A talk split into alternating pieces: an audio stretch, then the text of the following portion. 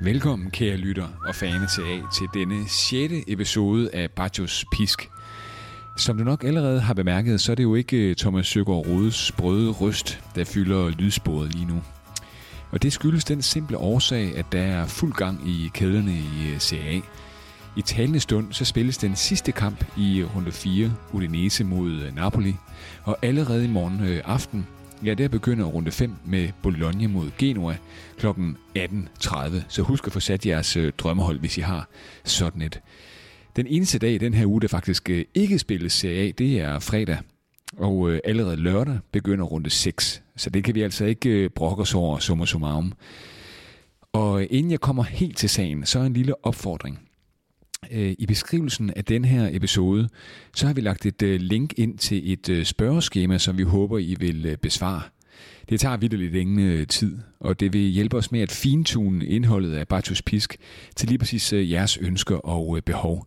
Måske vil I have noget mere nostalgisk indhold, noget mere analyse, mindre det ene, mere det andet. Det håber vi rigtig meget, at I vil hjælpe os med. Nå, til, til sagen. Den her episode af Bartos Pisk er en special. Øh, vi når ikke at vende midtugerunden i den her optagelse. Nej, det skal i stedet, øh, vi, skal i stedet, vi skal i stedet en tur ud i, øh, hvad skal vi kalde det? Skal vi bare kalde det en tidsmaskine? Så øh, spænd øh, sikkerhedsselen. Vi skal tilbage til det herrens år 1982. Året, hvor øh, Paul Slytter han bliver leder af en borgerlig koalitionsregering. Året, hvor øh, Commodore 64 lanceres i Danmark, hvormed hjemmecomputerrevolutionen blev sat i gang herhjemme. Året, hvor der også blev sat kulderekord i Danmark med 31,2 minusgrader i Thy. Men også året, hvor en ung mand ved navn Claus skiftede de trygge rammer i Lyngby Boldklub ud med eksotiske Pisa i Serie A. Der venter ham et chok af dimensioner. På Thomas' foranledning, altså Thomas, den anden halvdel af Bajos Pisk, her er foråret på min bog, Halvgudene 100 år italiensk fodbold. God fornøjelse.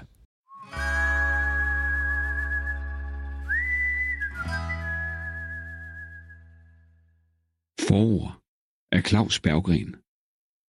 Det forgudede os. Tre måneder inden jeg skrev under med Pisa, skulle jeg ned og se lokaliteterne og have mig en lille snak med præsidenten. Da flyet nærmede sig lufthavnen, spurgte jeg min sidemand, hvorfor der stod så mange mennesker dernede. Flere helt ud på landingsbanen. De ventede på mig, lød svaret, og jeg kan huske, at jeg tænkte, mund dog. Da jeg stod ud af flyet, så jeg en rød løber og 5.000 tifosi, der råbte og skreg. Forstod klubpræsidenten med en stor buket blomster, og tv-kameraerne rullede. Jeg tænkte, hvad fanden sker der her? Pisa var en anden verden end hjemme i Lyngby. Et kulturschok. Jeg skulle mødes med præsidenten Romeo Anconetani, Italiens største mellemhandler. Han levede af spænderhandler og havde tjent en formue. Også lidt af en røver. To gange havde han fået livstidskarantæne som agent, inden hans seneste dom blev omstødt efter Italiens VM-titel i 1982. Da jeg så kontraktudspillet, var flere af de allerede godkendte detaljer forsvundet. Jeg sagde til ham, at øh, så kunne det også bare være lige meget. Jeg tager hjem. Nej, nej, nej, svarede han. Vi skal ud og spise, så finder vi ud af det. Og det gjorde vi til sidst. Jeg havde min hovedopgave for universitetet og mine sprogbøger med til Pisa. Om formiddagen trænede vi, og om eftermiddagen studerede jeg. Heldigvis var klubben fyldt med unge spillere, og hver dag til frokost og aftensmad sad vi i grupper af seks mand og spiste sammen.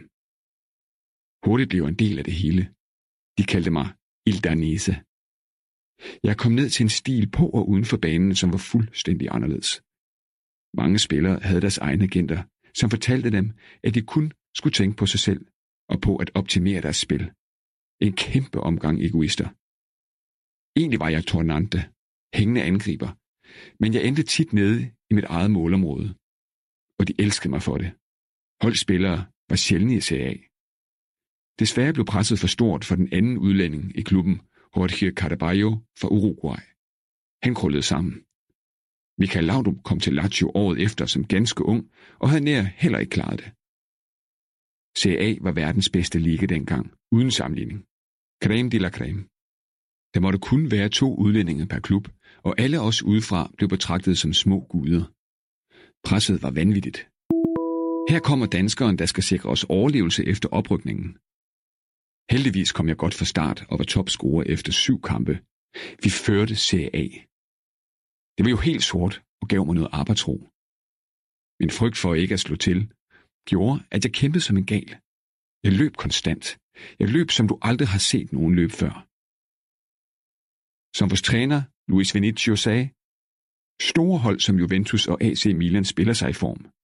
Vi er nødt til at være i fantastisk form fra sæsonens begyndelse, og så kan vi stjæle så mange point som muligt. Derefter må vi se, om det rækker. Vi tog til Volterra-bjergene og trænede som gale før sæsonstarten. Og det betalte sig. Vi overlevede, og jeg kom på årets hold. Større kunne det ikke blive, som at være i paradis. Alle elskede dig. Alle forgudede dig. Efter et nederlag på hjemmebane smed de sten og mønter mod alle spillerne på vej ud i banen. Bortset fra mig. Jeg havde som sædvanligt knoklet røven ud af bukserne, og det respekterede de. I nogle kampe blev vi snydt og bedraget. Mod Juventus blev der begået et klokkeklart straffe på mig. Jeg kørte bolden gennem benet på Schiedea, inden han slagtede mig. Vi tabte 2-3. Efter kampen udtalte jeg, at sådan er det åbenbart i Italien. Det store hold får hjælp, specielt Juventus. Næste dag blev jeg kaldt ned på præsidentens kontor i Pisa. Han sagde, at vi skulle en tur op til fodboldforbundet og afgive forklaring om en udtalelse i avisen. Og så tilføjede han, men du kan jo ikke øh, italiensk, kan du vel? Nej, det kan du ikke. Så journalisterne har bare fundet på det, er det ikke sandt? Så vi kørte op til Milano fra Pisa, og præsidenten forklarede, at det havde jeg aldrig sagt. Jeg slap for min karantæne, men fik at vide, at jeg skulle øh, holde min kæft og indordne mig. Også selvom vi blev snydt i hoved og røv. Jeg ved ikke, hvor mange gange jeg er gået for banen i Italien grædende af ejerskab over at blive bedraget, fordi vi var et lille lortehold. Men okay, vi overlevede jo. Min præsident havde snydt mig for nogle præmiepenge i kontraktforhandlingerne, men dem fik jeg nu. Og en BMW. Jeg var kongen af Pisa. Sæsonen efter rykkede vi ned. Lazio overlevede takket være dommerne og systemet. De skulle bare reddes. Ingen ville have, at lille Pisa klarede den frem for Lazio, der havde mere end 60.000 tilskuere til deres hjemmebanekampe. Serie A blev dengang styret op fra. Uskrevne regler var en del af hverdagen. Skulle du ikke bruge de to point til noget, var der jo ikke nogen grund til at genere modstandernes øh, trænere, spillere og tilhængere. Næste år kunne det jo være dig, der havde brug for en hjælpende hånd. Da vi mødte Lazio med Michael på holdet, tænkte jeg, at det kan simpelthen ikke være rigtigt så meget hjælp, de får. De skulle være rykket ned i stedet for os. Serie B var en hård omgang. Fyldt med unge, aggressive spillere, der ville frem. Der blev ikke scoret mange mål. Sådan var fodbolden i Italien. Det var fandme svært at score mål. Alle over midten blev mandsopdækket. Når jeg havde løbet modstanderen træt, så skiftede de bare en frisk mand ind, og så fortsatte det. Mens jeg spillede dernede, vandt Verona med Elkær mesterskabet. En kæmpe overraskelse. Det var bestemt ikke hverdagskost, at en mindre klub vandt Serie A. Vi vandt den næstbedste række, og jeg fik øgenavnet Il Maradona di Serie B. Et kompliment, jeg rigtig godt kunne lide. Desværre blev det en kort fornøjelse i det fine selskab. Præsidenten råd rundt i det til sidst, synes jeg. Fyrede træner konstant. Da vi rykkede ned igen i 1986, tog Svend Jørgen Eriksson fat i mig. Han ville have mig til Roma. Jeg anså ham for at være verdens dygtigste træner, så jeg ville gerne. Problemet var bare, at min præsident allerede havde solgt mig. Til Napoli med Diego Maradona. Jeg skulle hente bolde til ham, så han kunne brillere. Men jeg havde en mundtlig aftale med Eriksson. For det andet tog jeg ikke spil i Napoli. De er fuldstændig fodboldgale dernede. For mange er det hele deres liv, og jeg vil ikke kunne gå i fred på gaden. Nej tak. Præsidenten kaldte mig ind på kontoret. Hvad er det for noget? Har du solgt dig selv til Roma? spurgte han rasende. Så gik det op for ham, hvad Roma ville betale. 4 milliarder lire. Noget mere end de tre, Napoli ville lægge på bordet. Så fik pipen en anden lyd, og han gav mig et stort kys. Jeg er glad for, at jeg ikke kom til Roma som den første klub i Italien. Efter fire år havde jeg erfaring. Gud være lovet. Roma var eddermame hårdt. Presset fra medierne et helt andet end i Pisa. 10 lokale tv-stationer, 70 lokalradioer og hundredvis af korrupte journalister, der havde hver sin agenda. De havde en fantastisk måde at tælle aviser på i Italien. Om mandagen referat af kampen. Om tirsdagen en historie om, at jeg havde udtalt et eller andet. Om onsdagen en udtalelse frem og om, at det havde jeg aldrig sagt. Om torsdagen blev historien lagt lidt i graven. Om fredagen optag til weekendens kamp. Super stressende at leve under. Du skulle konstant forklare folk på gaden, at sådan og sådan forholdt det sig slet ikke. Den sæson blev jeg delt topscorer i Roma med fem mål. En af mine holdkammerater stjal ovenikøbet et mål fra mig. Han påstod, at han strejfede bolden, da den var på vej ind. Jeg tænkte, hold nu kæft mand, din idiot.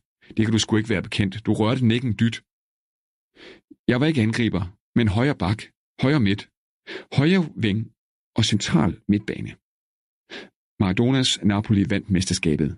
Vi sluttede som nummer syv efter en stor nedtur sidst på sæsonen. Da vi lå nummer to, begyndte Eriksen at snakke om næste øh, års hold, og det bemærkede Boniak, Pluzzo og Bruno Conti. Den gamle bande vidste, at de var på vej ud. Så hvad gjorde de? Modarbejdede hele holdet og holdt op med at træne.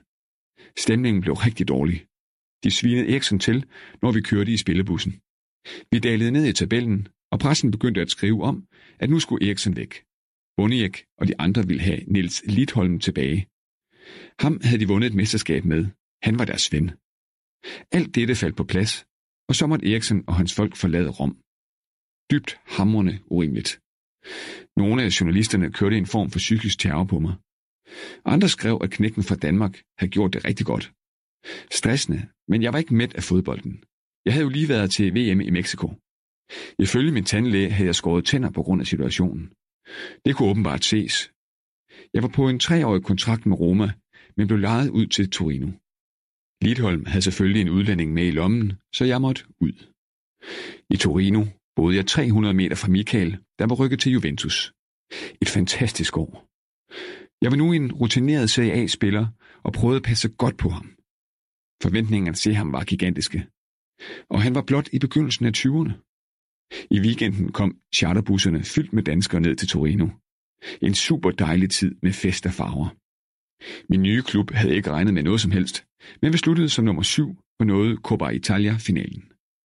Vores sidste Serie A-kamp var mod Pisa, der risikerede nedrykning. En livsvigtig kamp for dem. Jeg havde allerede mødt min gamle klub på hjemmebane og scoret mod dem. En underlig følelse. Jeg ville simpelthen ikke spille den kamp. Jeg kunne ikke tage hen på det stadion i den by, hvor alle stadig elskede mig, og så sendte dem ned. Men hvad kunne jeg gøre? Nogle dage inden opgøret skete der noget mærkeligt. Efter træningen stod jeg sammen med træneren og knaldede på mål, da jeg fik en kæmpe fiber i højre lår. Jeg har aldrig før i mit liv fået en fiberspringning. Jeg siger bare, hvor kom den lige fra? Et signal op fra? Ja, man bliver altså overtroisk. Så jeg kom ikke til Pisa, som vandt kampen og overlevede. Sæsonen i Torino blev min sidste i Serie A. Torino ville prøve en ung brasilianer, Müller, og min tid i Roma var allerede forbi. Det måtte jeg acceptere. Jeg havde mødt min kommende kone og ville gerne hjem, og i gang med næste kapitel i mit liv, så det passer mig fint. Hjemme i Lyngby var jeg spiller og sportsdirektør på én gang. Jeg prøvede at spille et par kampe for 800 tilskuere og tænkte, det her kan jeg bare ikke. Jamen, det kan jeg bare ikke. Ikke efter at have været under det pres i Italien. Her var der intet pres. Der var næsten ikke engang nogen, der gad at dukke op. Jeg var også begyndt at få lidt ondt i kroppen hister her. Efter jeg stoppede som spiller for at koncentrere mig om jobbet som sportsdirektør, vandt klubben både pokalturneringen og mesterskabet. Det gjorde mig stolt. Jeg havde jo også næsten købt hele ungdomslandsholdet. Fodbolden i Italien var noget andet. Større. Nogle gange helt op på regeringsniveau. Her var fodbolden mere end fodbold. Den fyldte alt og alle. Claus Berggren spillede i Pisa fra 1982 til 1986, Roma fra 1986 til 1987 og Torino 1987 til 1988. Han opnåede 46 landskampe, scorede fem mål og deltog ved EM 1984, VM 1986 og EM 1988.